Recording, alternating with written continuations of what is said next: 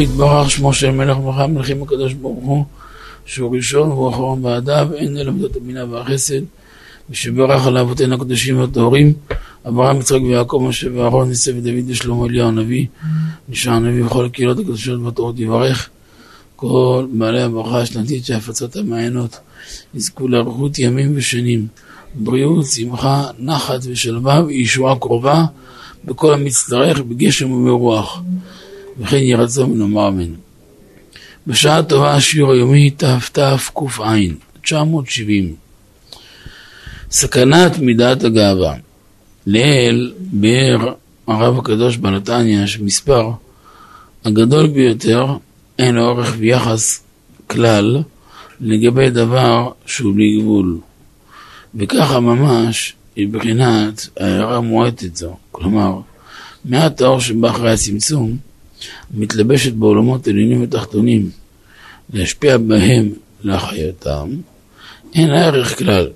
לגבי אור הגנוז ונעלם, שבפרט אין סוף, כלומר האור המוגבל המתלבש בעולמות המוגבלים, כמובן שבאחרי הצמצום, אין לו שום ערך לגבי אור הסובב כל העלמין, שהוא בהיעלם לגבי העולמות ולא נחשב לכלום.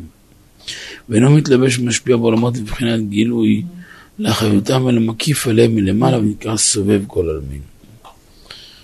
יש ממלא, יש מקיף ויש סובב.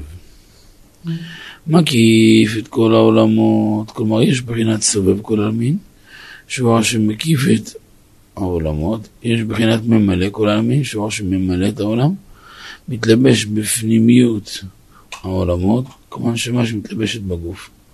וכאן אומר הרב שמדרגתו של האור הגנוז היא גבוהה מאוד. הוא מקיף את כל העולמות. ואין הפירוש סובב ומקיף מלמעלה מבחינת מקום, חס ושלום. כלומר, אין הכוונה שהקדוש ברוך הוא נמצא רק מעל העולמות, אבל לא בתוכם, במובן של מקום חס ושלום. כי לא שייך כלל בבחינת מקום ברוחניות. הקדוש ברוך הוא מקומו של העולם, ואין העולם מקומו חלילה. לא שהוא גר בעולם, העולם גר אצלו. כמו שמבואר בראשית רבה. ויפגע במקום וילן שם, ויפגע במקום רב הונא בשם רבי עמי אמר, מפני מה מכנין שמו של הקדוש ברוך הוא קוראים אותו מקום? למה? שהוא מקומו של עולם, בין עולם מקומו. ממה דכתיב הנה מקום איתי, והקדוש ברוך הוא מקומו של עולם. בין עולמו ומקומו. אמר ביצחק תימהונה אלוהי קדם, איננו יודעים הקדוש ברוך הוא מעונו של עולמו, אם עולמו מעונו. ממה דכתיב אדוני מעון אתה, והקדוש ברוך הוא מעון של עולמו, בין עולמו מעונו. הוא המארח של העולם. כמו לדוגמה ילד שמחזיק גאולה בכיס. לא, ש... לא, של... לא שייך לומר שילד נמצא אצל הגאולה, אלא אומרים שגאולה נמצאת אצלו. כך כלפי הקדוש ברוך הוא כל העולמות כולם נמצאים אצלו יתברך. משגיח עליהם השגחה מלאה.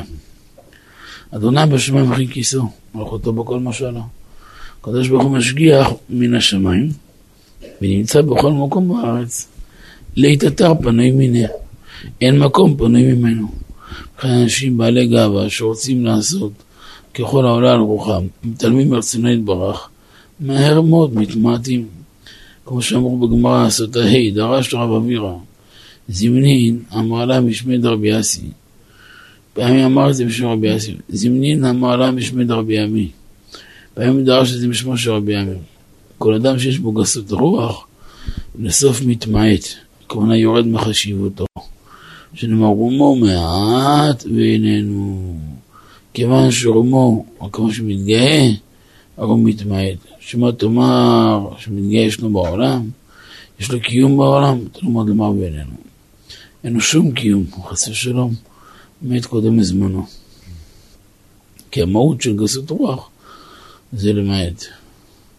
בתחילה הם מקבלים רמזים כלים, מקבלים מכות קטנות, כשהפסיקו מעשה מקולקלים, אם לא מבינים את הרמזים, מקבלים עוד איזה נקעות אחד, ובזה נסגר העניין. למה? שאמרו במרן שולחן ערוך, שכל המתגאה הולך במקום הסגופה, תחת רגלי שכינה, ועליהם הקדוש ברוך הוא אומר, אין אני והוא יכולים לדור בעולם. יש בגמרא בגיטין נ"ו שמספרת שלאחר שטיטוס הרשע החריב את המקדש, התגאה ביותר, רצה להילחם בהשם. אז הקדוש ברוך הוא שלח לו בראייה קלה, שיילחם עמה וכך היה.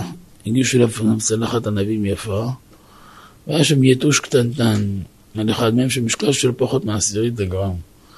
כשהכניס הרשע הזה את הענב לפה, היתוש דילג וחדר לו למערות האף, ושם דרך, דרך שטיפס את המוח שלו, שהוא קיבל ציפורניים, וכך במשך שבע שנים היה היתוש מזמזם בראשו, מנקר במוח שלו, מנקר מהמוח שלו, יום אחרי יום בלי הפסקה. אז שטיטוס כמעט והשתגע מהרעש. כל הרפואות שניסה לא היו לו, כלום. עד שאחרי שבע שנים שהסירו תופת, נפל ומת. אמר רבי פנחס בן ערובה, אמר רבי פנחס, בן... אני הייתי ברומי ביום שמת, פתחו הרופאים את מוחו לדעת מה היה שם. ומצוי יתוש בגודל ציפור דרור, שהמקור שלו מנחושת וציפורניו מברזל. השתבח שמולד, יתעלה שמולד. נמצאנו לומדים שאף אחד לא חזק מול השם יתברך. לכן גם אם אדם עלה לשלטון, צריך להיזהר מאוד מאוד מיצר גאווה, שלא יסיט אותו לנצל את כוחו ומעמדו, בכדי להילחם נגד השם יתברך ונגד עשר רצונו. לקטרג עליהם ולפגוע בהם, אלא אדרבה כדי לכבד אותם. ואם יש לו אפשרות לסייע בידם, שיעשה זאת בשמחה. כי מי שקשור לבני תורה אמיתיים, השם שומר עליו מכל הרשעים, כל השונאים, כל הצרה וסוכם, כל נגע ומחלה, כיוון שהתורה הקדושה מגנה ומצלה. תראו, זה נושא עדין מאוד ורגיש מאוד. אפשר לומר שזה חוד דלה והחנית, שכוח של האדם בתורה ובקדושה ייסוב עליו. או על זה, או יאבד את זה. הבעל שם טוב, כל ימיו לחם בכל מאודו בחירוף נפש, ביצר הגאווה. והוא נפטר בתוך המלחמה הזאת. המשפט האחרון שהוא אמר בימי חייו על האדמות, אלוהי אל תביאוני רגל גאווה. הוא פחד מזה מאוד. בחסידות מבואר שכאשר אדם מתקדם הרבה בעבודת השם, מגיע למדרגות בלימוד תורה, מדרגות בתפילה, מדרגות בקדושה, מתחיל להשיג, להתקרב מאוד להשגות, אז בעל דבר מנסה להפיל אותו ולא מצליח, אז מה יעשה? אז הוא מצא דרך חדשה. מה הדרך החדשה? מפיל אותו לגאווה. ומתוך שהוא מפיל אותו לגאווה והאדם לא עומד בגאווה, ואז הוא מפרק אותו לגמרי. אבל לא משהו מן הזכר. לכן זו המלחמה האכזרית ביותר שאדם חווה. והיא קשה מאוד. וברגע שהוא מפיל את האדם בגאווה, הוא לקח את האדם מקומה מאה, יזרוק אותו מהחלון. מפרק אותו לגורמים. וזו מלחמה תמידית יותר מתמידית. פעם זה בסברה ופעם זה... גאווה זה לא בדיבור, זה לא בנאום. גאוות הלב, זה הרגשה של משהו. וההרגשה הזאת מאוד מסוכנת. ואתם תבדקו בכל חלק בחיים שאדם נכשל בו, זה בא לו בבומרנג. אפילו אישה מול בעלה, לא בכוונה, שקצת מתרברבת, פתאום למחרת מקבלת לפני הזמן. פתאום משהו משתבש לה. מה קרה? פתאום פאנצ'ר קטן, כל המערכת משתהית לגמרי. האני ואני ואני הופך להיות עין אחד גדול ונגמר. לכן בדבר הזה צריך להילחם בו בכל הכוח. שורש הבעיה שאדם חושב שהוא שווה משהו. אנחנו צריכים לזכור, הכוח והממשלה, העושר והגדולה, היכולת והתפארת, זה ממנו יתברך אליו. ממנו אליו בלבד. לא שום מציאות אחת. לא שום מציאות אחרת. המציאות האחת זה רק הוא יתברך. ואין מציאות אחרת זולת זה. ומי שמוסר נפש בעבור זה, עושה מצליח ומרוויח.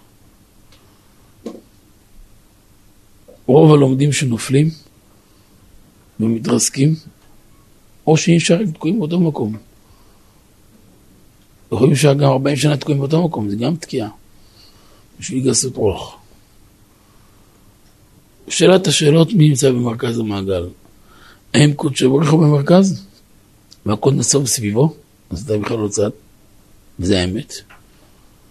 או שהאני במרכז והכל נסוב סביב האני. זה נמצא בכל החוגים.